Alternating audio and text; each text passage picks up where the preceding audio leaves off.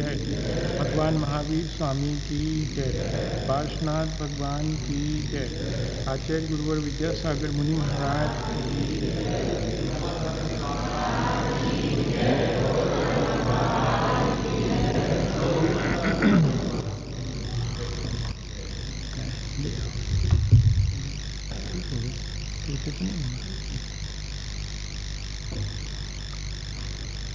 शिवं शुद्धबुद्धं परं विश्वनाथं शिवं शुद्धबुद्धं परं विश्वनाथं न देवो न बन्धुर्न कर्मा न कर्ता न बन्धुर्न कर्मा न कर्ता न गंगं न संगं न स्वेक्षा न कायं न संगं न स्वेक्षा न कायं चिदानन्दरूपं नमो गीतरागं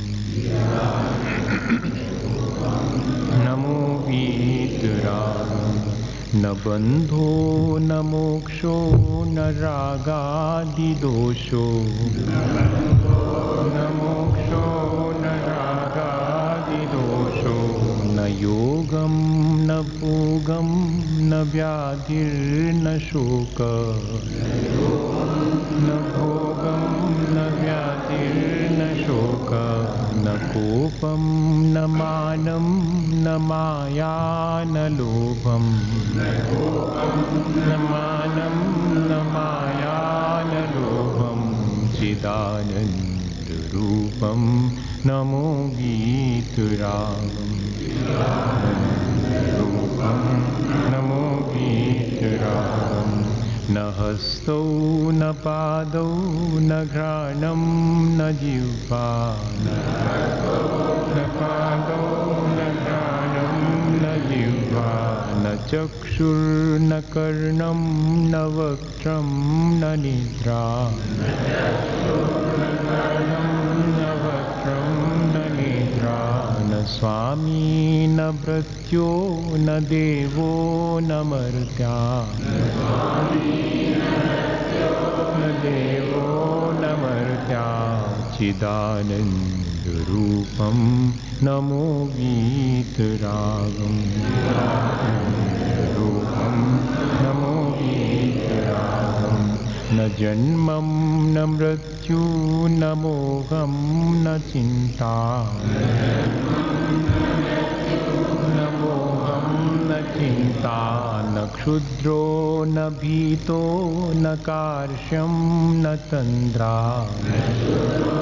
न भीतो न कार्ष्यं न तन्द्रा न स्वेदं न खेदं न वर्णं न मुद्रा न खेदं न वर्णं न मुद्रा चिदानन्दरूपं नमो गीतरागं रूपं नमो गीतरागं त्रिदण्डे त्रिखण्डे हरे विश्वनाथं विश्वनाथं ऋषिकेश विध्वस्तकर्मादिजालम्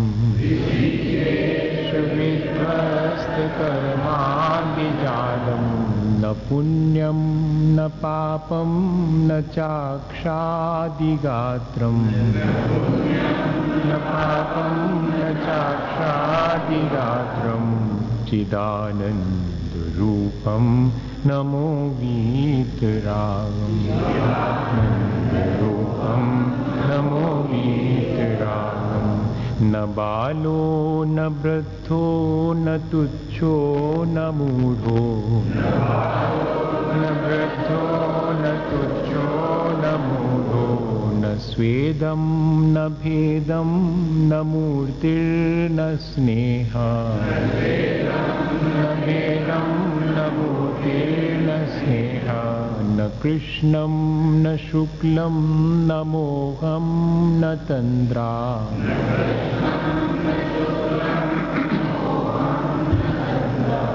सच्चिदानन्दरूपं नमो वीतरागं रूपं नमो वीतरागं नाद्यं न मध्यं न अन्तं न चान्यं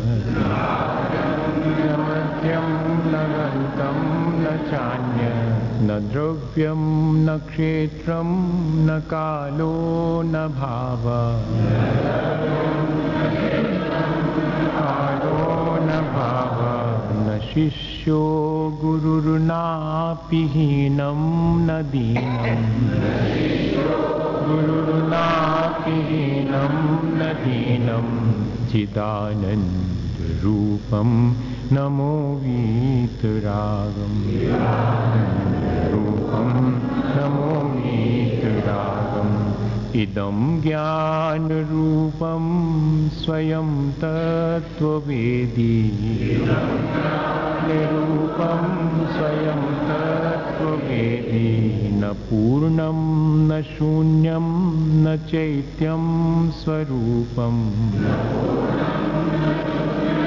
न चैत्यं स्वरूपं न चान्यो न भिन्नं न परमार्थमेकं न भिन्नं न परमार्थमेकं चिदानन्दरूपं नमो वीतरागं रूपं नमो वीतरागम् आत्मा राम गुणाकरं गुणनिधिं आत्मा राम गुणाकरं गुणनिधिं चैतन्यरत्नाकरं सर्वे भूतगतागते सुखदुःखे सुखदुःखे ज्ञाते त्वयि सर्वगे त्रैलोक्याधिपते स्वयं स्वमनसा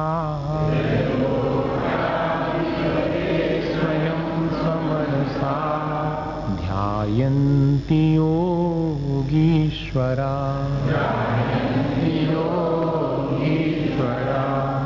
वन्दे तं हरिवंशहर्षहृदयं वन्दे तं हरिवंशहर्षहृदयं श्रीमान् हृदाव्युद्यताम् वीतराग भगवान की जय।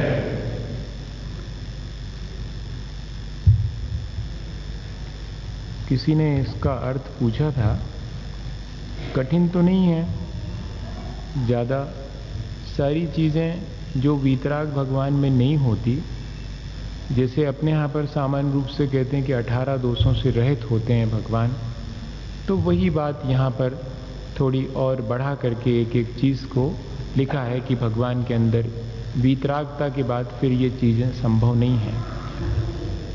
कह रहे हैं कि जो शिव स्वरूप हैं और शुद्ध हैं और बुद्ध अर्थात केवल ज्ञान से युक्त हैं, परम अर्थात सबसे श्रेष्ठ हैं और विश्वनाथ अर्थात तीनों लोकों के जो स्वामी हैं,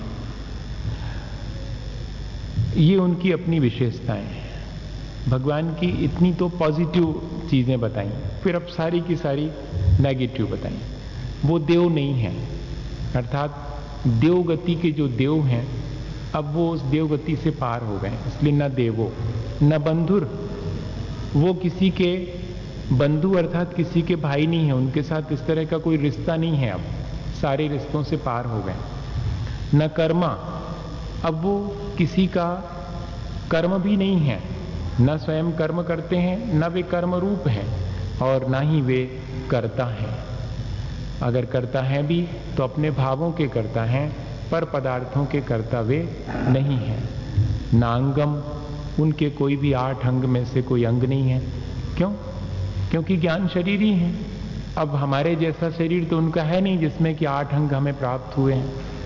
न संगम, संग के कई अर्थ लेते हैं अपन लोग, संघ के मायने परिग्रह भी लेते हैं और संघ के मायने जो जीवन भर अपने साथ अपन अपने संबंधियों का संग बना लेते हैं वो भी है।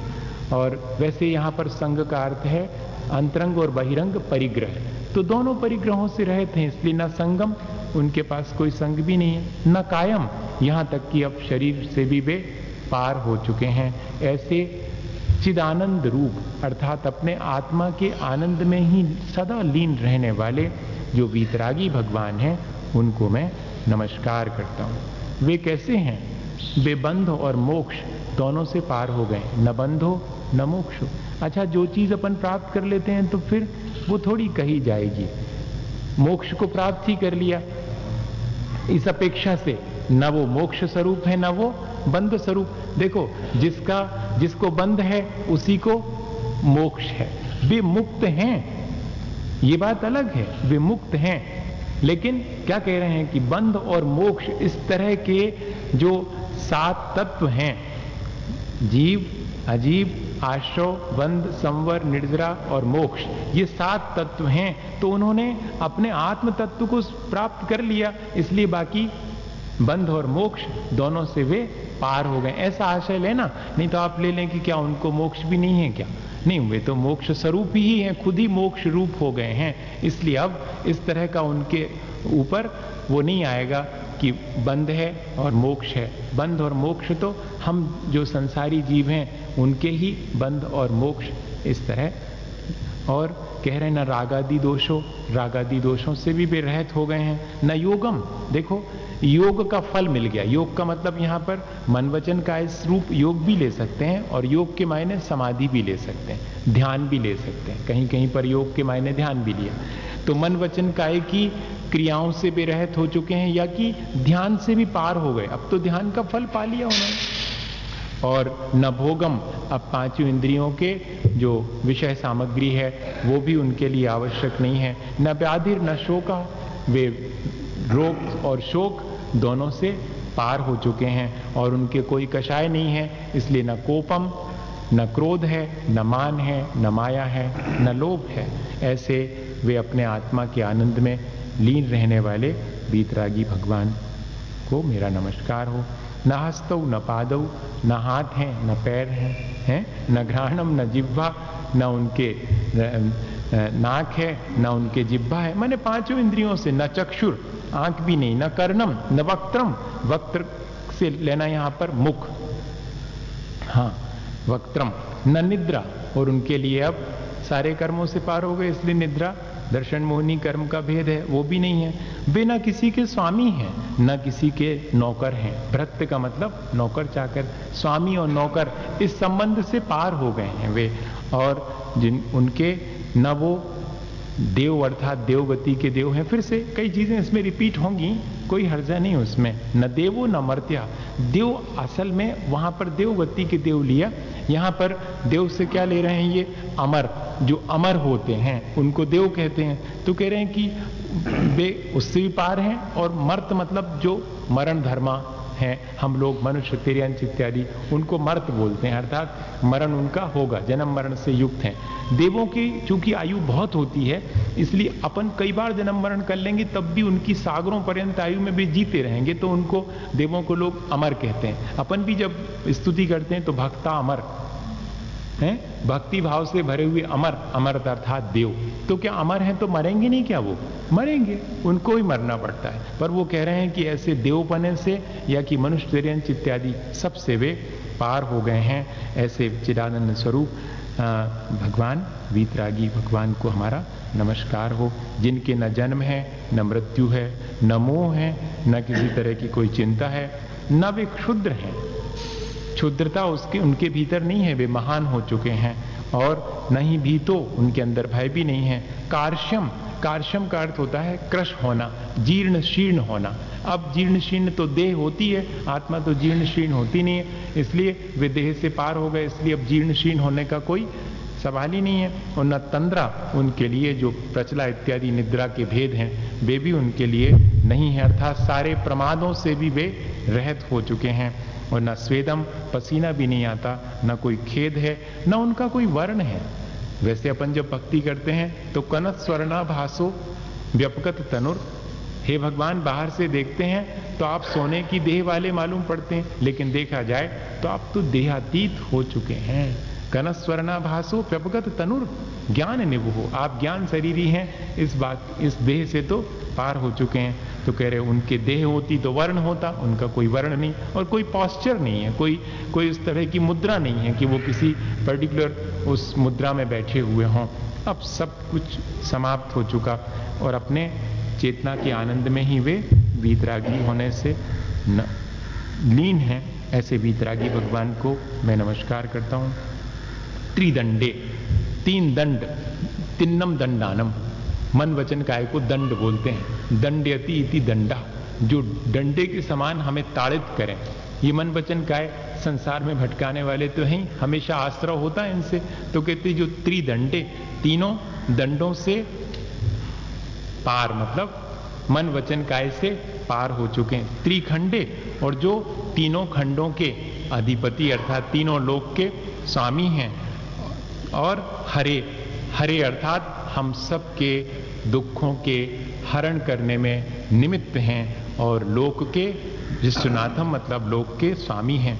ऋषिकेश, ऋषिकेश मतलब कहलाता है कि जो अखंड ब्रह्मचर्य को पालन करने वाले हैं उनको ऋषिकेश बोलते हैं। तो ऐसे अखंड अपने ब्रह्म स्वरूप में जो लीन हो गए, इसलिए वो ऋषिकेश हैं। और विध्वस्त कर्मादि जालम, जिन्होंने समस्त कर्म के जाल को नष्ट कर दिया है।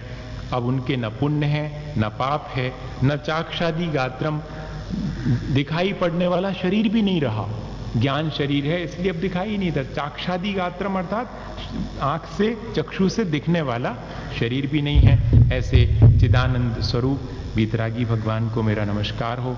न वे बालक हैं न वृद्धावस्था को प्राप्त होते हैं, न वे तुच्छ हैं न ही वे मूर्ख हैं, न उनके स्वेद है न वे किसी प्रकार के पर्यायों के भेद को प्राप्त होने वाले हैं, भेद से भी रहित हैं। और न उनकी कोई मूर्ति है, है? अर्थात उनका कोई बाहरी शेप नहीं है, निराकार हो गए इसलिए मूर्ति नहीं है। रूप रस गंध स्पर्श हो तो मूर्ति है, नहीं तो निराकार हैं, अरूपी हो गए। और स्नेह, ये प्रमाद है एक तरह का, तो उनके अंदर वो भी समाप्त हो गया है। ना उनको हम कृष्ण वर्ण का कह सकते हैं, ना वे शुक्ल हैं, ना उनके भीतर मोह है, ना उनके भीतर तंद्रा है। मैंने कहा था कि कई चीज़ें रिपीट होंगी, मोह दूसरी बार रिपीट हो गया, तो अपन थोड़ा सा अर्थ लगा लें कि पहले वाले में दर्शन मोह लिया, इस वाले में चारित्र मोह से रहे थे। इसी तरह तंद्रा और निद्रा अलग अलग आ गए। तो निद्रा के पांच भेद हैं भैया, निद्रा निद्रा निद्रा, प्रचला प्रचला प्रचला, स्थान निगृद्धि, तो इन सब प्रकार की निद्राओं से वे रहित हैं, ऐसा लगा लेना चाहिए। ऐसे वे आत्मा के आनंद में लीन वीतरागी भगवान हमारे लिए नमस्कार के योग्य हैं, जिनका ना कोई आदि है, हैं? अब अब कहाँ उनका आदि है, और ना कोई मध्य है ना कोई अंत है, और इसके अलावा तो तीसरी चीज होती नहीं, आदि अंत और मध्य, न चान्य, और भी अन्य प्रकार से उनका वर्णन नहीं हो सकता। ना परद्रव्य, पर क्षेत्र, पर काल और पर भाव में स्थित हैं। अब तो वे स्वक्षेत्र, स्वकाल, स्वभाव और स्वद्रव्य में स्थित हैं, इसलिए न द्रव्यम न क्षेत्रम न कालो न भावा, इन सब से पार हो गए हैं। अब हम उनको किसी द्रव्य विशेष माने किसी शरीर में नहीं पा सकते, उनको किसी क्षेत्र विशेष में नहीं पा सकते, उनको किसी काल विशेष में, ये सब उनके ऊपर से सीमाएं खत्म हो गई, वे अपने आप में लीन हो गए। अन्य अन्य प्रकार से कोई कहे कि आदि है, मध्य है, अंत है, और भी हो सकता, तो कहते और भी प्रकार से, किसी प्रकार से नहीं है वे। न शिष्यो न गुरु, अब ना वे किसी के शिष्य हैं ना किसी के गुरु हैं।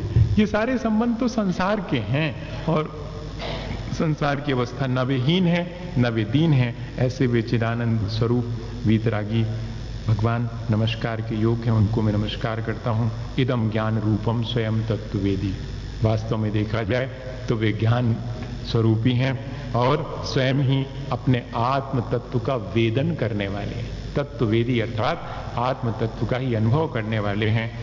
ना उनको हम पूर्ण कह सकते हैं, अपूर्ण भी नहीं है, न वे शून्य है। कोई कोई दूसरे दर्शन मानते हैं कि पूर्णम इदम पूर्णमादाय, वे तो पूर्णता को प्राप्त हो गए। तो कहते अब पूर्णता और अपूर्णता का व्यवहार ही नहीं रहेगा उसमें, तो न वे पूर्ण है न वे शून्य है, शून्य भी नहीं है, वे अपने आत्मा में लीन है, तो शून्य थोड़ी हो गए, जीव तो अभी फिर भी हैं वे। मैंने ये बात अलग है कि वो समस्त कर्मों से शून्य है, लेकिन वैसे वो शून्य नहीं है, अपने ज्ञान स्वरूप में लीन और चैत्यम स्वरूपम अर्थात अपने आत्म स्वरूप में ही, चैतन्य स्वरूप में ही वे लीन हैं। नहीं, न चैत्यम स्वरूपम, सॉरी, वे किसी मूर्ति के रूप में भी नहीं है। चैत्य का मतलब यहाँ पर मूर्ति लेना, चैतन्य नहीं लेना। न न चैत्यम स्वरूपम, जो अपन भगवान की मूर्ति बना लेते हैं वो अपने काम चलाने के लिए है, वैसे तो वो इस मूर्ति में कहाँ, वो इस मूर्ति स्वरूप थोड़ी हैं, वे तो अपने आत्मा में लीन हैं। न च अन्यो न च भिन्नम, वे अन्य रूप भी नहीं है, भिन्न भी नहीं है। और न परमार्थ मेकम, अगर हम ये कहें कि परमार्थ से वो एक हैं, नहीं, हम ऐसा भी नहीं कह सकते। अब उन पर कोई भी जो व्यवहार है वो नहीं लगेगा, एक कहेंगे तो दो तीन ये सब चीजें आएंगी, कुछ मत कहो, मतलब उनके बारे में हम इस तरह जो अपन व्यवहार करते हैं वो नहीं कर सकते। कहने का आशय ये है, ऐसे चिदानंद रूप में लीन वीतरागी भगवान होते हैं, उनको हमारा नमस्कार। आत्मा राम गुणाकरम गुण निधिम, आत्मा ही अपने आत्मा में लीन गुणों के आकर अर्थात गुणों के समूह हैं, गुण निधि भी हैं, ऐसे चैतन्य रत्नाकरम अर्थात चैतन्य के वे समुद्र हो गए हैं। और सर्वे भूत गतागते सुख दुखे ज्ञाते त्वयि सर्व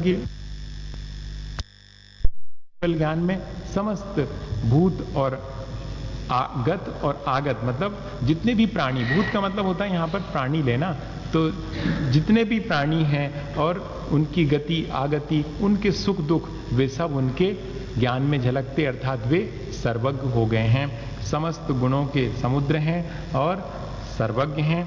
और त्रैलोक्याधिपते, तीनों लोकों के स्वामी हैं। स्वयं स्वमनसा ध्यायन्ति योगीश्वरा, जिनको स्वयं ही अपने मन में ध्यान करते हैं, कौन? योगीश्वरा हैं।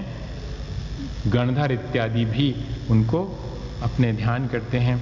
वंदे तम हरिवंश हर्ष हृदयम, यहाँ पर हरिवंश से विशेष रूप से नेमिनाथ भगवान को ले लिया। हरिवंश के नेमिनाथ भगवान माने जाए, हाँ, तो हरिवंश हर्ष हृदयम श्रीमान हृदा अभ्युत्थाम, ऐसे जो हरिवंश हर्ष अर्थात नेमिनाथ भगवान हैं, उनको अपने हृदय कमल के खिलने में मैं उनका उनको कारण मानता हूँ। इसका अर्थ यही लिखा है कि हृदाम अभ्युत्थाम, हाँ वो नहीं, हरिवंश, अच्छा ऐसा ले रहे हैं, ऐसा भी ले सकते हैं, ठीक है, मतलब नेमिनाथ भगवान की जगह पर सामान्य भी ले सकते हैं, हरि उस उनके वंश, हाँ है तो वही, तो इसलिए तीर्थंकर की विशेष थोड़ी मानी जाएगी। श्रीमान हृदा अभ्युत्थाम, उनके लिए हम अपने हृदय कमल को विकसित करने के लिए वंदना करते हैं, अर्थात जैसे कि कमल को खिलने में सूरज कारण बनता है, ऐसे ही भव्य जीवों के हृदय कमल को खिलाने में उनकी स्तुति या उनकी वंदना है। ऐसे भगवान को नमस्कार, ये संक्षेप में इसका अर्थ था भैया।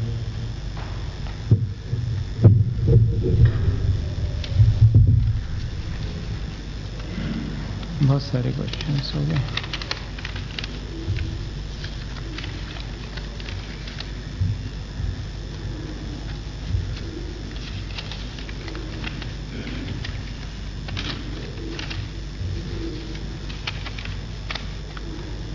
महाराज कल विशेष दिन है, अच्छी बात है। क्या विशेष दिन है? क्योंकि कल मेरा जन्म हुआ था। क्यों बुद्धू बना रहे हो? आपका कल ही होना था। मैं इस जन्म के, ठीक है बनाओ आप मैं इस जन्म के उत्सव को धूमधाम से मनाना चाहता हूँ, मनाना ही चाहिए, लेकिन उसमें आपका आशीर्वाद बहुत ज़रूरी है कि आप, आपका आशीर्वाद मुझे मिल सकेगा। आ, आप अपने जन्मदिन को किस तरह मनाएंगे ये ज़रूर आपको ध्यान रखना चाहिए। अपन लोग अपने जन्म का दिन कैसा बना लें वो हमारे अपने व्रत और नियम का दिन हो जाए, क्योंकि जन्म तो हम जब भी लेते हैं इस पंचम काल में, और वो भी इस भरत क्षेत्र में, तो हम मिथ्यात्व के साथ ही जन्म लेते हैं।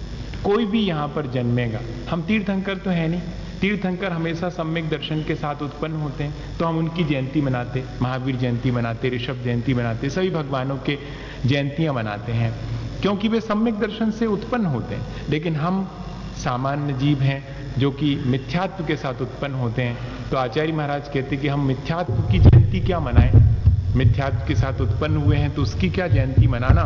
जयंती तो तब मनाओ, रत्नत्रय की जयंती मनाओ, जिस दिन हमें व्रत नियम संयम नहीं, जो जो ये पूछ रहे हैं हाँ, उसकी अपेक्षा नहीं, वो उस अपेक्षा से नहीं, नहीं महाराज वो हमारे लिए नहीं कह रहे, वो कह रहे कि कल उनका जन्मदिन है, जिनका जन्मदिन है वो कैसे मनाएंगे, उनका दीक्षा दिवस तो है नहीं, तो उनका जन्मदिन कैसे मनाएंगे।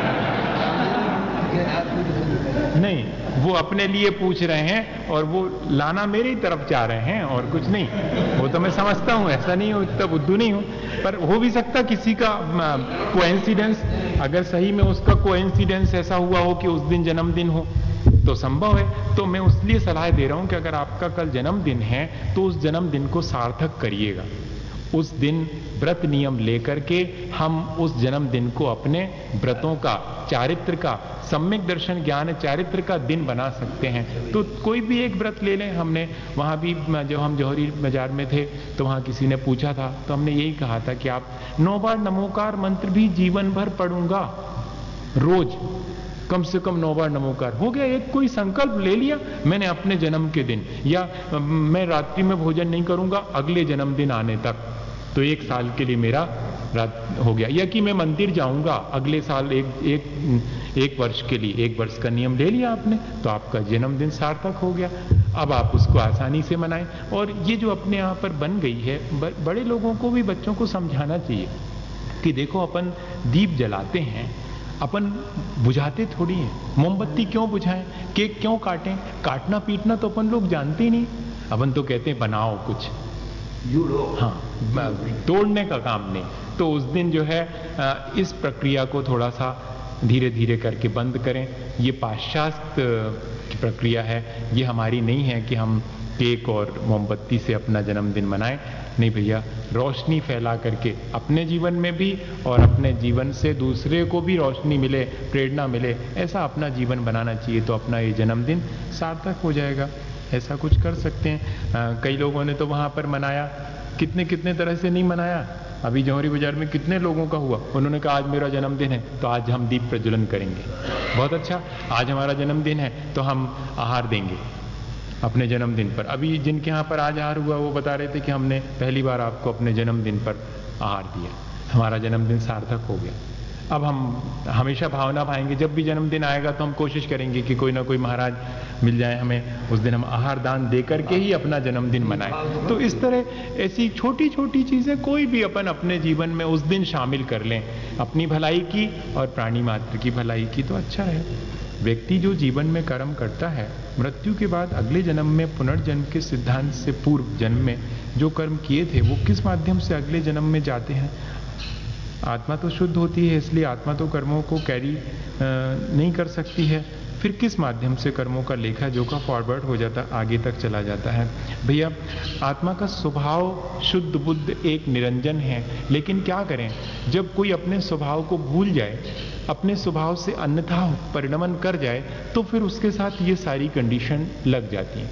हम लोग स्वभाव की दृष्टि से देखा जाए तो शुद्ध हैं, निर्मल हैं, लेकिन अनादिकाल से हमारे अपने अज्ञानता के कारण कर्म का हमारे साथ संयोग हुआ है, संश्लेष संबंध हो गया है, तो जैसा हम कर्म करते हैं उसका एक प्रिंट हमारे साथ हमेशा बना रहता है। भला बुरा जो भी करते हैं वो हमारे साथ इंटरमिगिल कर जाता है, ट्रैप हो जाता है कहिएगा, हमारे साथ जुड़ जाता है, हमारे संस्कारों में वो जज्ब हो जाता है। तो इस वजह से जब हम एक जगह से दूसरी जगह जाते हैं तो हमारे वो संस्कार उस जीवन में भी चले जाते हैं। जैसे कि हम अपनी फैमिली में जिस तरह अपनी अपनी हैबिट बना चुकते हैं, अपन जब दूसरी जगह जाते हैं और वहाँ भी रहते हैं तो अपनी कुछ हैबिट ज्यों की त्यों बनी रहती हैं। हॉस्टल में रहेंगे, बच्चे घर में रहते थे तो क्या हॉस्टल में जाकर के सारी हैबिट्स खत्म हो जाती, क्या उसमें बनी रहती, जैसी हैबिट रहती वो बनी रहती। तो देखिए, ट्रांसमाइग्रेट एक स्थान से दूसरे स्थान पर गए तो अपनी सारी हैबिट्स बनी रही कि नहीं बनी रही।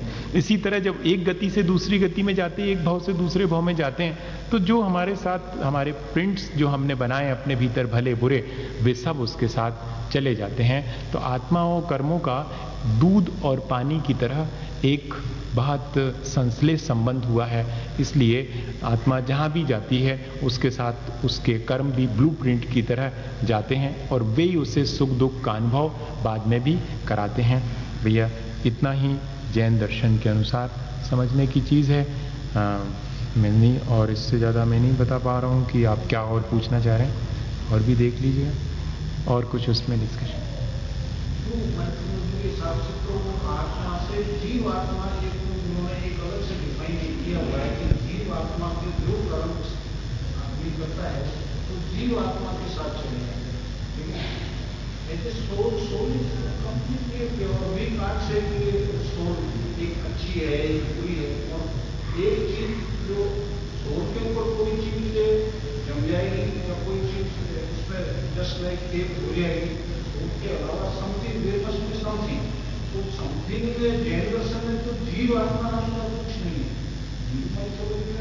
Actually exactly it is not a principle, it is a way of interpretation. सिर्फ वे ऑफ इंटरप्रिटेशन है कि आ, मैं शुद्ध हूँ एक अपेक्षा से। अगर मैं देखूँ मैं अपने स्वभाव की अपेक्षा से तो मैं शुद्ध हूँ, लेकिन एक और स्थिति मेरी अपनी मौजूदा स्थिति प्रैक्टिकल पॉइंट ऑफ व्यू से देखूं, स्टैंडर्ड पॉइंट ऑफ व्यू से देखूं तो मैं शुद्ध हूं। अगर मैं शुद्ध नहीं हूं तो बनूंगा कैसे? मेरे अंदर अगर वो कैपेसिटी नहीं होगी शुद्ध बनने की तो मैं बनूंगा कैसे शुद्ध? जिस चीज़ के मन में जिस चीज़ के जीव पास जो क्षमता होती उसी को तो वो मैनिफेस्ट करेगा। तो इस अपेक्षा से हिंदू माइथोलॉजी में भी जो लिखा गया है कि आत्मा तो हमेशा से शुद्ध है, जैसे एक सांख मत है। सांख मत तो यही मानता है कि पुरुष हमेशा टंकोत्कीर्ण एक गायक स्वभाव है, जो परिवर्तन होते वो प्रकृति में होते हैं। एक मत है वो, तीन सौ तिरसठ ऐसे बहुत सारे मत हैं, तीन सौ तिरसठ मत हैं, कॉन्सेप्ट हैं अलग अलग। लेकिन उन सारे कॉन्सेप्ट्स को जब हम रिलेटिवली एक्सेप्ट करते हैं तब वो तब वो हमें वास्तविकता की तरफ ले जाते हैं। और अगर हम एक एक एक एक को पकड़ेंगे तो हमें पूरी वास्तविकता मालूम नहीं पड़ेगी। इसलिए ये सब वे ऑफ इंटरप्रिटेशन है, जहाँ ये लिखा हुआ है कि आत्मा तो सोल तो हमेशा शुद्ध बुद्ध रहती, ना कोई अच्छी होती ना बुरी। तो अपन भी जानते हैं, अपन अच्छे और बुरे थोड़ी हैं। वो तो क्या करें, अपने साथ अपनी अज्ञानता की वजह से कर्म लगे हुए हैं, जिसकी वजह से हम में व्यवहार होता है अच्छे और बुरे का। वैसे ना हम अच्छे हैं ना बुरे, हम इन सब से पार हैं। अभी यही तो अपन भीतर में करना क्या है। अगर हम हमेशा से शुद्ध बुद्ध हैं तो हमें करना ही कुछ नहीं है।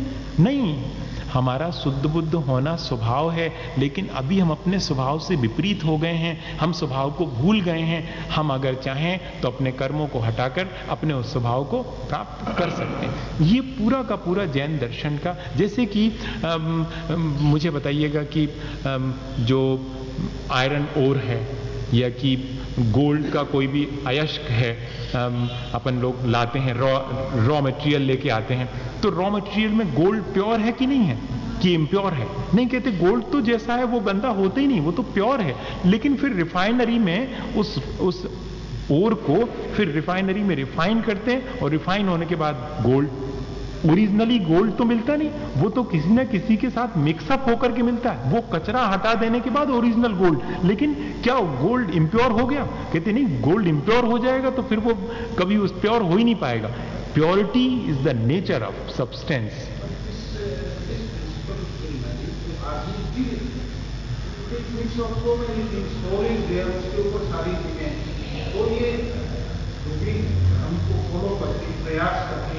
वो प्योरिटी के बीच में बैठते हो, लेकिन ये जो सब्जेक्ट है उन्होंने क्या बोला, रिलीजन कंप्लीटली साइंटिफिक, मतलब अगर पूरे एंगल से किसी भी एस्पेक्ट को देखें तो बिल्कुल तो हर एक एंगल से ही देखना चाहिए। उसमें एक थोड़ी या तो ये हो सकती है कि श्रद्धा कि भाई ठीक है, ये श्रद्धा भी है आदमी अच्छे एक थेरेपी हो सकता है कि आदमी अच्छे काम करें, लेकिन साइंटिफिकली ये कोई कोई आत्मा अपन ऐसे सोल कहेंगे तो आत्मा इस सेल्फ में तो कुछ भी नहीं हो सकता, उसके आसपास कोई कोई ऐसा फैक्टर है, भावनी है, भावनी जो फैक्टर। मैं आपसे इस टॉपिक पे फिर कभी चर्चा करूं, क्योंकि बाकी लोगों का आ, उतना डेप्थ में जाने का। हाँ ठीक। आ, क्या बिना पूजा पाठ किए मंदिर गए व्यक्ति साधुता को या तीर्थंकर को या मोक्ष को उपलब्ध नहीं हो सकता? जो व्यक्ति जो व्यक्ति जैसा होना चाहता है उस चीज को ही स्वीकार नहीं करता तो वो होएगा कैसे वैसा? जिस सज्जनता को आप प्राप्त करना चाहते हैं उस सज्जनता के चरणों में माथा भी नहीं टेकना चाहते, उस उस सज्जनता के गुणगान भी नहीं करना चाहते आप। पूजा क्या है? गुणगान करना। और दर्शन क्या है? उस सज्जनता के, जिस सज्जनता को मैं हासिल करना चाहता हूँ, जिस साधुता को मैं, जिस तीर्थंकर पद को मैं पाना चाहता हूँ, तो उस तीर्थंकर के प्रति फुली डिवोट नहीं होंगे तो हम तीर्थंकर बन जाएंगे क्या? जब तक हम उसका उसका स्वरूप नहीं समझेंगे, उसका रूप नहीं देखेंगे तो क्या हम बन जाएंगे क्या? ऐसा संभव ही नहीं है। इसलिए भैया दोनों आधे अधूरे हैं। जो मंदिर जाता है और पूजा पाठ करता है और जीवन में उस पूजा पाठ का कोई फायदा नहीं लेता वो भी अधूरा है, और जो कहता है कि मैं तो पूजा पाठ करते नहीं हूँ, मैं अपनी साधुता बनाए रखे हूँ, उसके वो साधुता भी व्यर्थ है, क्योंकि आपने जिससे सारी बातें सीखी दिन भर में उसको एक बार भी माथा नहीं टेका। क्या कहेंगे आप? इंदिरा जी जब चली गई श्रवण बेलगोल में सन इक्यासी में, और उनने फूल बरसाए भगवान की मूर्ति पर और श्रीफल भेंट किया, कलश चढ़ाया, तो संसद में हंगामा हुआ कि एक धर्म विशेष के लिए आपने इतना महत्व दिया, धर्मनिरपेक्ष राष्ट्र में। तो सारी बात सुनती रहीं और उसके बाद सिर्फ उन्होंने यही कहा कि जिस अहिंसा और सत्य से बापू ने देश को आज़ाद कराया, यदि उस अहिंसा और सत्य की देवता के चरणों में मैं दो फूल चढ़ाई तो मैंने ऐसा देश का कौन सा अहित कर दिया? ऐसी कौन सी मैंने धर्म निरपेक्षता के विरुद्ध बात करी? मुझे वो बात बहुत अच्छी लगी। जिस अहिंसा और सत्य को हम अपने जीवन में लाना चाह रहे हैं तो लाएं हम, लेकिन उस अहिंसा और सत्य को जिसने अपने जीवन में हमसे पहले लाया है उनके चरणों में अपना रिस्पेक्ट भी नहीं कहेंगे, उनके प्रति क्या अपनी कृतज्ञता भी व्यक्त नहीं करेंगे?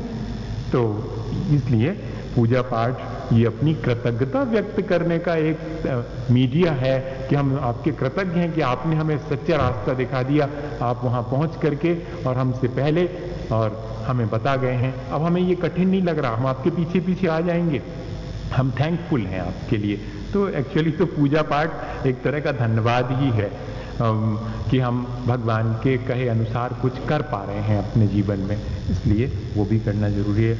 महाराज आचार्य महाराज के, विद्यासागर जी महाराज के परम शिष्यों के चतुर्मास अधिकांश मध्य प्रदेश, राजस्थान, महाराष्ट्र में होते हैं। आप थोड़ा और चेंज करिएगा। अभी हमारे समता सागर जी और प्रमाण सागर जी महाराज, दो महाराज फिरोजाबाद, फिरोजाबाद तो उत्तर प्रदेश में है ना, तो चलिए एक और जोड़ लीजिएगा। मध्य प्रदेश हो गया, राजस्थान हो गया, महाराष्ट्र, एक और जोड़ लें अपन, उत्तर प्रदेश। अच्छा, फिर हमारे अपूर्व सागर और सुपार्थ सागर या क्या पुण्य सागर जी, ये सब जो है नियम सागर जी महाराज वो उधर कर्नाटका की तरफ चले गए हैं, तो वहाँ पर भी हैं। इस बार जो है कितने स्टेट में है, पूरी पत्रिका में आया है आचार्य श्री के शिष्य कितने, तो लगभग आठ स्टेट में, आपने तो तीन ही नाम लिखे हैं, इतने स्टेट में, और सारे संघ धीरे धीरे करके जा रहे हैं। भैया एकदम इतना आसान नहीं है, जो प्रक्रिया आचार्य श्री की है उस प्रक्रिया के अनुसार, और सब जगह अब कहीं पर कुएं की प्रॉब्लम, अब कुएं का पानी तो चाहिए है, अभी आचार्य श्री ने बोरिंग का और इसका अलाउ नहीं किया, इसलिए ऐसी जगह नहीं जा सकते जहाँ ये प्रॉब्लम हो,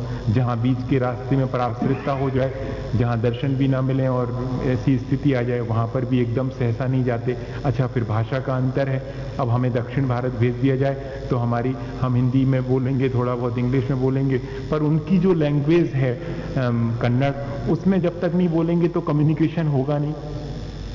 जिस जिस उसकी भाषा है उसमें उसमें बात करेंगे। महाराष्ट्र में है तो महाराज गए हैं जो मराठी बोलते हैं, कन्नड़ वाले महाराजों को उस तरफ भेजा है, तो धीरे धीरे करके। आचार्य महाराज तो खुद भी जब से आए हैं दक्षिण भारत से तो उसके बाद वहाँ गए ही नहीं। और आचार्य श्री का सबसे बड़ी चीज़ ये है कि हमें धर्म प्रभावना जो बाहरी है उसका उतना महत्व नहीं है, अपना कल्याण, अपनी साधना जहाँ ठीक से हो वहाँ रहना, ज़्यादा प्रपंच में नहीं पढ़ना। आचार्य श्री कहते हैं हमारी दुकान तो मध्य प्रदेश में खूब अच्छी चलती है, इसलिए हम मध्य प्रदेश में ही अपनी दुकान खोल के बैठे हैं। व्रत नियम संयम लेना, जहाँ व्रत नियम संयम लेने वाले लोग ज़्यादा होंगे वहाँ पर, नहीं तो क्या मतलब है हम इतनी मेहनत करें और आखिरी में कुछ भी नहीं। किसी को कुछ दुकान तो खोल के बैठे रहे महीनों और कुछ लिए ही नहीं किसी ने, तो घाटे की सौदा है कि नहीं, फिर सारा माल खराब हो जाएगा। इतने दिन खराब नहीं होता, वो काम आता है, पर बढ़ते रहना चाहिए। आचार्य श्री के जितने भी शिष्य हैं आप देखें कि तीन सौ शिष्यों में से और दो सौ अस्सी तो अकेले मध्य प्रदेश के ही होंगे, बीस जो है इधर उधर आसपास के होंगे, इसलिए उनका मन वहाँ रहता है। राजस्थान में भी भेजा। क्या आप हवाई जहाज में बैठकर विदेश जा सकते हैं क्या? यदि नहीं जा सकते हैं तो क्यों नहीं, हाँ कारण बताना पड़ेगा। आ, अच्छा माता जी, एलक जी, छुल्लक जी वगैरह जा सकते हैं, क्योंकि मैंने दिगंबर संतों को क्योंकि मैं दिगंबर संतों को विदेश में ले जाना चाहता हूँ। अपनी बुनियाद को तो को छोड़कर या अपनी बुनियाद को तोड़कर कोई हवाई महल बनाए तो उसका कितने दिन टिकेगा। जिस अहिंसा पर सारा धर्म टिका है उस अहिंसा का पालन ना करते हुए अकेले धर्म प्रभावना करना, इससे कोई धर्म प्रभावना नहीं होती। इसलिए एरोप्लेन या कि कोई वायु वो शिप यान इत्यादि में बैठने का कोई प्रावधान दिगंबर साधु को नहीं है। ग्यारह प्रतिमा लेने वाले को भी ईमानदारी से छुल्लक को भी किसी वाहन का उपयोग नहीं करना चाहिए, ऐसा आचार्य भगवंतों का उल्लेख है। कोई को ना कर ना मानना हो तो अलग बात है, लेकिन बाकी सोचो आपकी एक एक चीज के तो इतना ध्यान रख रहे हैं। इंदिरा समिति से चल रहे हैं चार हाथ आगे देख करके, तो फिर यान में बैठेंगे तो कहाँ जाएगी इंदिरा समिति? चार हाथ देखेगा क्या? चार हाथ नहीं, बिल्कुल एक वो क्या कहें उसको, सब सब खत्म होता चला जाएगा। तो अपने मूल गुणों को ही खत्म करके और कौन सी धर्म प्रभावना करेंगे। और भैया हमने इसका दूसरा जवाब भी दिया था कि एक साइंटिस्ट अपने लेबोरेटरी में बैठ करके जितनी भी खोज करता है वो सब अपने आप सब जगह प्रचलित प्रचारित हो जाती है। ठीक इसी तरह अपनी आत्म साधना में लगे हुए साधक जिन चीजों को खोजते हैं वे अपने आप सब दूर तक फैल जाती हैं। ऐसा नहीं है कि उनको फैलाने, क्या वैज्ञानिक को जिसने हाइड्रोजन ऑक्सीजन मिला के पानी बनाया वो अपने यहाँ पर आया था बताने के लिए कि देखो ऐसे बनाया हमने? नहीं, उसने वहां बनाया और धीरे से सब दूर प्रचारित। ये आज चल पड़ा है कि हमें प्रचार प्रसार करने के लिए निकलना चाहिए, जाना चाहिए, तो फिर प्रचार प्रसार ही रह जाएगा, बाकी आत्मकल्याण नाम की कोई चीज नहीं शेष रहेगी। देख भी रहे हैं अपन, बाह्य प्रभावना में लोगों की रुचि ज्यादा है और आंतरिक प्रभावना। आने वाले पर्यूषण पर देखेंगे अपन कि शाम को अगर किसी विद्वान के प्रवचन हो रहे हैं तो कितने लोग रहते हैं, और कहीं सांस्कृतिक कार्यक्रम हो रहा है तो कितने लोग रहते हैं। अपने आप मालूम पड़ जाएगा कि रुचि क्या है कि नहीं, इसी से मालूम पड़ जाता है आपका इंटरेस्ट किस चीज में। आपका इंटरेस्ट भौतिकता में है, आपका आध्यात्म में तो है ही नहीं इंटरेस्ट, तो अध्यात्म में इंटरेस्ट तो वन परसेंट का रहेगा, टेन परसेंट का रहेगा, और वही पैटर्न बनता बनता चला जा रहा है। आ, इस तरह से क्या होगा, जो रत्नत्रय की प्रभावना होनी चाहिए थी आत्मा में वो तो हो गई खत्म, और बाह्य में ही अपन ने संतोष कर लिया कि इतना हो गया। ये है नहीं वास्तव में ऐसा पैटर्न, पर क्या करें। इसलिए भैया हवाई जहाज इत्यादि से वहां जाने की आवश्यकता नहीं। आचार्य श्री ने तो ऐसे स्थान पर जाने तक का मना कर दिया जहाँ की हमारे धर्म ध्यान में कोई भी बाधा आवे, हमारे मूल गुणों का पालन ठीक से ना हो सके, उस स्थान पे जाने नहीं। जब हम वर्धमान स्टेशन पहुँचे, कलकत्ते जाते हैं, बीच में रानीगंज कोलफील्ड के बाद फिर वर्धमान स्टेशन पड़ता, तो बड़ी क्यूरोसिटी हुई। आचार्य श्री ने पूछा कि इसका नाम वर्धमान क्यों रखा गया, तो वहाँ के जो लोग थे बोले आप ही के तीर्थंकर, अंतिम तीर्थंकर के नाम पे रखा गया, क्योंकि कहते हैं कि भगवान महावीर स्वामी उसके बाद आगे नहीं गए कि क्या करेंगे वेस्ट बंगाल में जाके, जहाँ मछली भात खाते हैं उनको उपदेश सुना के करेंगे क्या, असर क्या होने वाला उन पर। वर्धमान महावीर स्वामी का भी समोशरण भवि भागन वस जोगे वसाए, तुम धुनि भय सुनि विभ्रम नसाए। जब वहां भव्य जीव होंगे तब उनके निमित्त से, उनके कल्याण के निमित्त से वहां जाएंगे। हर जगह जबरदस्ती किसी को पकड़ पकड़ करके और मोक्ष मार्ग पर नहीं लाया जा सकता। इसलिए ये भी है, वीतराग स्तोत्र में सिद्ध भगवान के गुण हैं या अरहंत के? भैया सिद्ध भगवान के गुण ज़्यादा उसमें ठीक लगते हैं। हालांकि वीतरागी भगवान तो दोनों ही हैं, अनंत अवस्था में भी वीतरागता है, लेकिन अभी उनके शरीर है है ना, और अभी इंद्रियां भी हैं पांचों, इसलिए जो भी उसमें वर्णन है वो इंद्रियातीत शरीरातीत अवस्था का है, निराकार अवस्था का है, तो सिद्ध भगवान का है। विशेष रूप से अनंत भगवान के तो योग भी होता है, ठीक है, काय योग तो है ही, कम से कम वचन योग भी उपचार से होता है, द्रव मन की अपेक्षा से मनोयोग भी मान लिया। हमने ऐसा देखा है कि कान छोटे होते हैं जिनके, वो बचपन से ही ब्रह्मचर्य धारण कर लेते हैं, दीक्षा लेते हैं, और जिनके कान अपेक्षाकृत बड़े होते हैं वे शादी के बाद ही चाहें तो दीक्षा ले पाते हैं। क्या ये सिद्धांत बिल्कुल सही है? क्या इन्होंने ऐसा लिखा?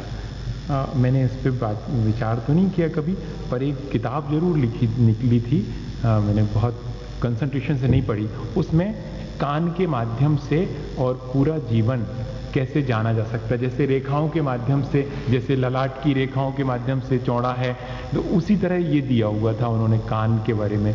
तो संभव है कि इस तरह एक इंडिकेशन ये भी होता हो। वैसे तो अगर देखा जाए तो तीर्थंकरों के कान तो यहाँ से यहाँ तक, हाँ, लेकिन ये वाले कान नहीं, ये ये जो नीचे वाला सॉफ्ट है वो जो है इतना बड़ा, यहां तक कान तो इतने ही छोटे ही रहेंगे, पर देखो अपन मूर्ति बने रहते हैं, इतने सुंदर दिखते हैं वो नीचे ये, तो आप क्या क्या उसके पीछे आ, है अपन एकदम नहीं कह सकते हैं, पर आपने इस तरफ ध्यान दिया, संभव है। वैसे तो और भी बहुत से योग होते हैं, ज्योतिष में बहुत से योग होते हैं जिसमें कि कौन दीक्षा लेगा। अपने यहाँ तो एक आचार्यों का ग्रंथ है कर लक्षण, प्राकृत भाषा में अट्ठावन या बावन उसमें गाथाएं दी हैं जिनमें लिखा हुआ है कि किस तरह की रेखा या किस तरह का हाथ में चिन्ह होगा, उससे उपाध्याय बनेंगे, ये आचार्य बनेंगे, ये साधु बनेंगे, ये साधु बन करके डाइवर्ट हो जाएंगे, ये गृहस्थ बन करके फिर साधु बनेंगे, ये बचपन में ही बन जाएंगे, इसके लिए अलग अलग चिन्ह और रेखाएं भी आ, आ, का ग्रंथ ही है। तो इसी तरह ये भी हो सकता है। आपका ऑब्जर्वेशन कीन ऑब्जर्वेशन है, आपने इस तरह का ध्यान दिया। आ, आपकी कविताएं बहुत अच्छी लिखते हैं, हमने ऐसा सुना है। हमारा निवेदन है कि कल किसी से अपनी कविताएं सुनाएं, मन तो बना रहा हूँ, देखिएगा। वो निवेदन भी कर रहे थे दोपहर में, सब लोग आए थे, सरोज कुमार जी भी आए हैं इंदौर वाले, है ना, तो ऐसा लग रहा है कि कल दोपहर में शायद अपन बैठें और करें। सुना दूंगा, मैं कंजूस नहीं हूँ, मुझे क्या फर्क पड़ता, उपदेश का ढंग है, चाहे जिस तरह से संदेश देना है, भगवान का संदेश है, हम तो पोस्टमैन हैं, हैं? आपकी चिट्ठी आई, ले लो, हमारा क्या, अच्छा लिखा है अच्छा, बुरा है तो बुरा, आप आप जैसा जानो, देख लेंगे। कल आपका इक्कीसवां दीक्षा दिवस है, है भैया, आचार्य महाराज की कृपा से मुझे दीक्षा मिली और उनकी कृपा से बीस वर्ष कल पूरे हो जाएंगे तिथि के हिसाब से। वैसे डेट के हिसाब से अगस्त बीस को पूरे हो गए, लेकिन पर्यूषण के तीन दिन पहले मुझे आचार्य। आपको कैसा लग रहा है? हमको कैसा लग रहा है? हाँ, हमको कोई विशेष इस तरह के बहुत एक्साइट नहीं होते, मतलब कि बहुत बहुत कोई एक्साइटमेंट हो इस चीज़ का, बस ये लगता है कि आ, मेरे जीवन में और जो शेष क्षण हैं वे भी रत्नत्रय के साथ शांतिपूर्वक आचार्य महाराज की कृपा से व्यतीत हों और मैं अपने जीवन में आखिरी समय अपना मरण ठीक से कर सकूं, क्योंकि पूरे जीवन की तपस्या का अगर कोई प्रतिफल है तो वो आखिरी समय मिलता है। बाकी तो ये सब चीज़ें यहीं छूट जाने वाली हैं, किसका कितना नाम हुआ, किसने कितना लोगों को प्रभावित किया, ये सब चीज़ें पीछे रह जाएंगी। यहाँ तक कि कितना माथे में ज्ञान भर रखा था वो पीछे रह जाएगा। आखिरी में नमो अरिहंताणम कहते हुए प्राण निकल जाए, इसके लिए बहुत पुण्य चाहिए, बहुत, बस वो संचित करना अपने को। बाकी चीज़ें सब पीछे छूट जाने वाली, बुद्धि पीछे छूट जाने वाली, अब भला बुरा किया हुआ सब पीछे छूट जाने वाला, शरीर पीछे छूट जाने वाला, साथ जाने वाला कौन सा है? भगवान का स्मरण। उनके प्रति श्रद्धा, सम्यक दर्शन, वो मेन चीज है। और वो एक बार अगर अपने साथ चला जाए तो फिर तो जीवन सार्थक हो गया, मुख्य तो वही है। कृपया अपने अंदर की भावनाओं को हम सभी को जरूर बताइएगा। यही ऐसे ही लगता है कि शांति से और संसार के प्रपंच से बचा रहूं बस, क्योंकि चकाचौंध बहुत है संसार में।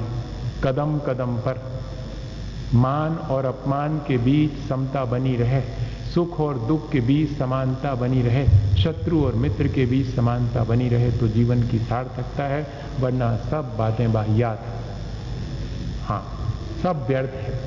चाहे कितने ही पांडित्य हो, चाहे कितने आपका कितने आपके उपवासों की संख्या क्यों ना हो, कितनी आपकी मालाएं फिरने की संख्या क्यों ना हो, वो सब कब सार्थक मानी जाएगी, जबकि आपने समता कितनी रखी है और आखिरी मरण के समय आप किस तरह जिए हैं ये मालूम पड़ेगा। महाराज, आप अपने जीवन के कुछ अमूल क्षण जो हों आचार्य जी के साथ रहते हुए बिताए उनको जरूर सुनाइएगा थोड़ा विस्तार से। कल सुनाऊंगा, कल का दिन अपन पूरा इसी के लिए रख लेंगे, आ, सुबह भी और दोपहर में भी और शाम को, है ना, तीनों टाइम जितने संस्मरण हो सकेंगे मैक्सिमम। वैसे तो कोई ना कोई संस्मरण बीच में एकाध प्रवचन में आ ही जाता। आचार्य महाराज का स्मरण तो चौबीस घंटे में कोई क्षण ऐसा नहीं होगा।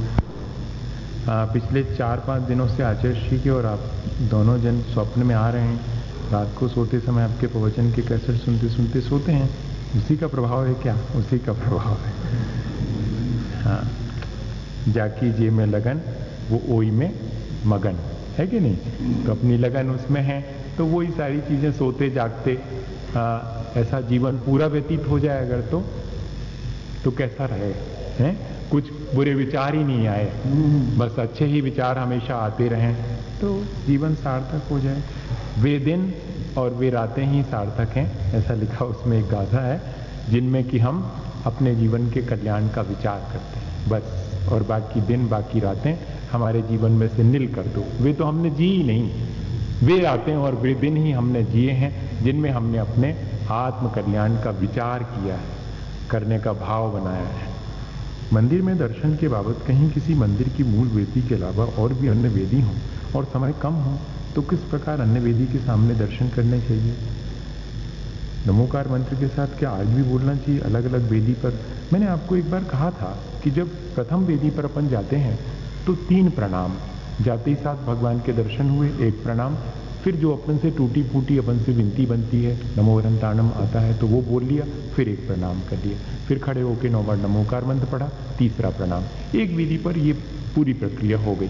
उसके बाद सभी वेदियों पर ढोक देना, जो विनती आती वो पढ़ते चले जाना। प्रभु पद पावन शुरू करी और सारी वेदियों के दर्शन करके जब तक स्तुति भी पूरी हो गई, सारे भगवान के दर्शन। क्या पता कौन सी वाली प्रतिमा के दर्शन से अपने भीतर सम्यक दर्शन हो जाए, इसलिए इतनी सारी बना के रखी है। दुनिया में तो कितनी उठक बैठक करते हैं छोटे छोटे से काम के लिए, हैं?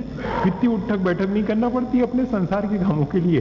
तो इसमें इसमें एक एक बार एक एक, एक, एक वेदी पर तो कम से कम प्रणाम करें, इतना कम समय भी नहीं होना चाहिए, हैं?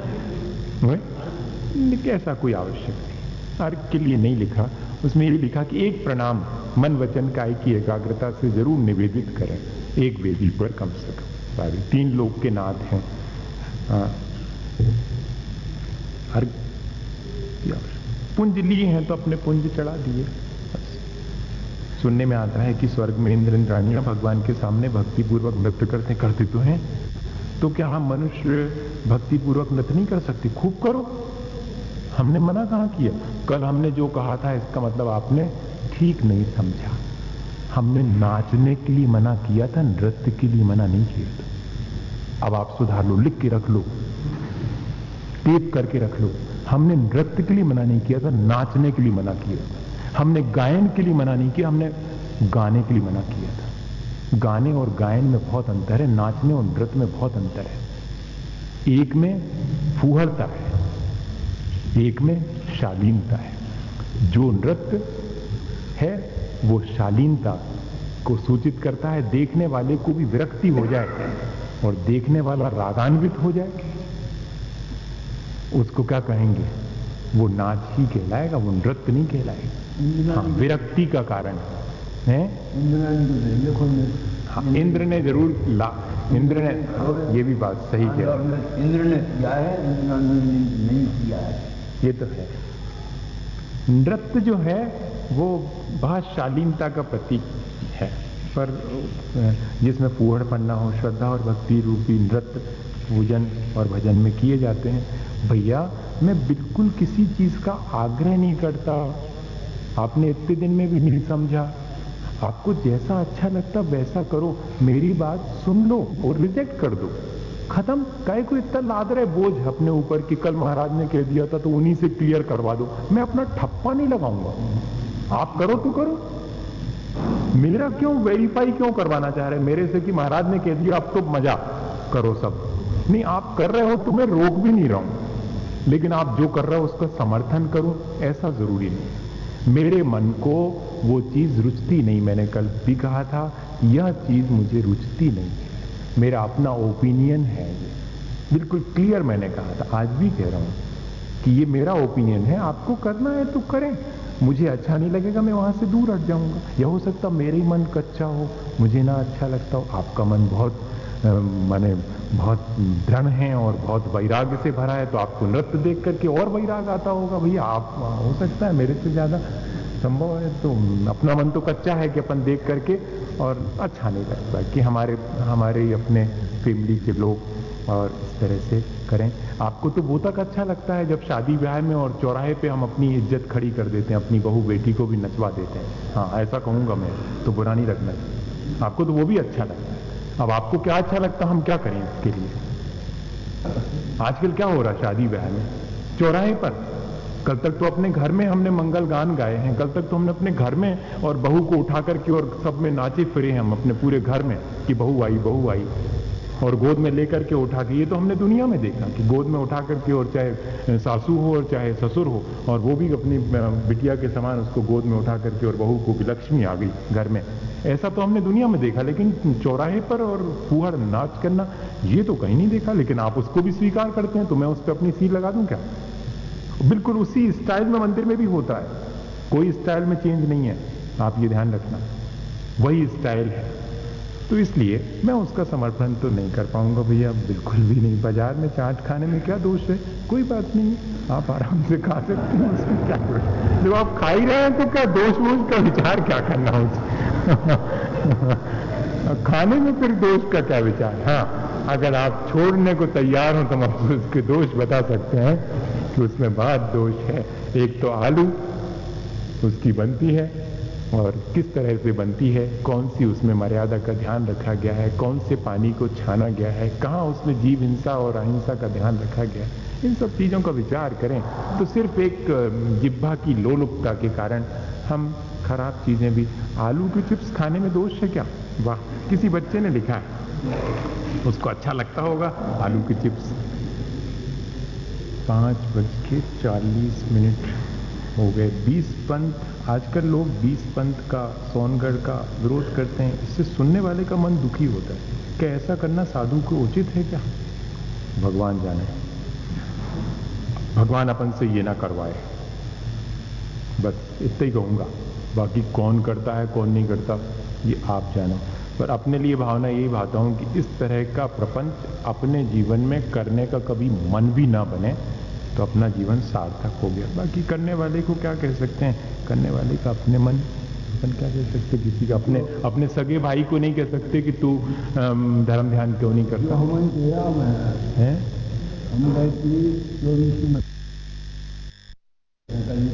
कोई पे भी आओ, संसार में अधिकांश हैं, दो चार मुनि महाराज को छोड़ के बाकी सब मुनि महाराज करते हैं।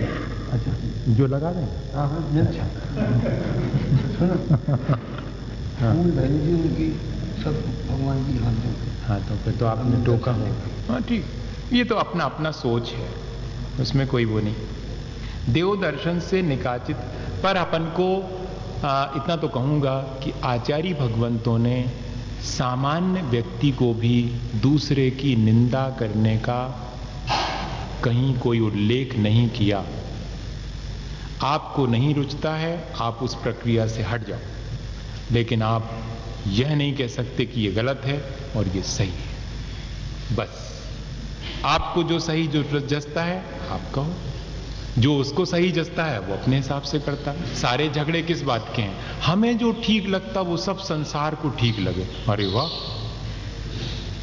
ऐसा है क्या? हम जो खाते हैं वो सब खाएं, ऐसा अगर हो जाएगा तो बहुत मुश्किल हो जाएगी। हम जैसा सोचते हैं वैसे ही सब सोचें, ऐसा हो सकता है क्या? ट्विंस भी हों, एक ही मां के दो बेटे हों, दोनों के थॉट्स, दोनों की लाइफ स्टाइल अलग अलग होती है, नहीं होती? तो इसी तरह ये भी है। इसलिए सबकी अपनी इंडिविजुअलिटी है और उसको बरकरार रखना चाहिए। दूसरे को नीचा दिखाने का भाव, अपने को नीचा करना है। और इससे ज़्यादा क्या कहूँ, देव दर्शन से निकाचित कर्म भी नाश हो जाते हैं। तो ऐसे देव दर्शन की विधि बताएं। हाँ, ये बात बहुत सही है। आम, उसमें लिखा है, अनंत भगवान के द्रव्यत्व, गुणत्व और पर्यायत्व का उनके दर्शन करते समय चिंतन करना। जैसे अनंत भगवान का स्वरूप है सो ही मेरा है, जैसे अनंत गुणों से युक्त वे हैं ऐसे ही मैं हूँ, जैसी उनकी शुद्ध पर्याय है ऐसी मेरी भी है।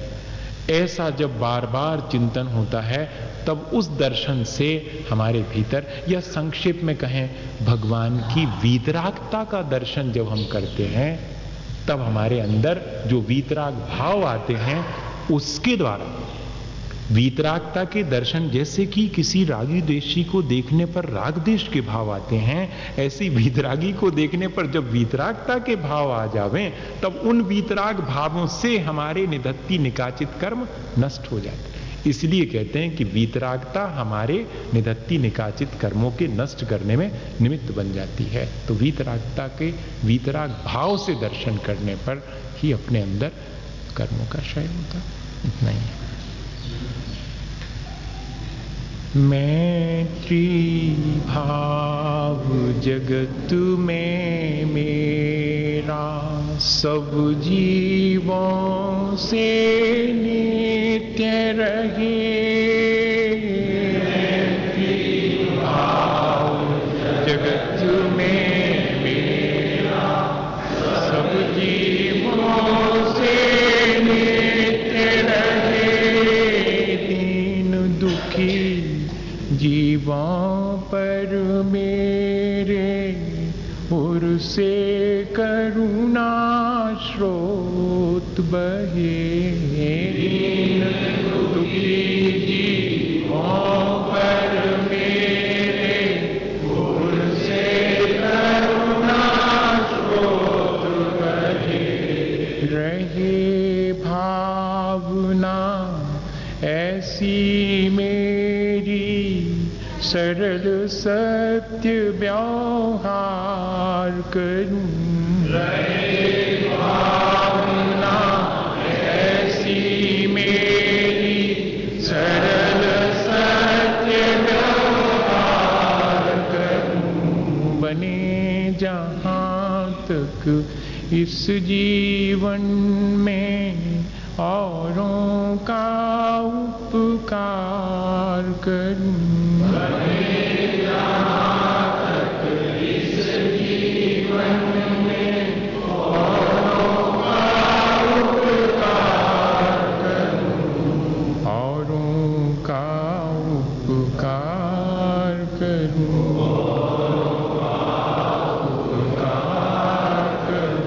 आचार्य गुरुवर विद्यासागर मुनि महाराज।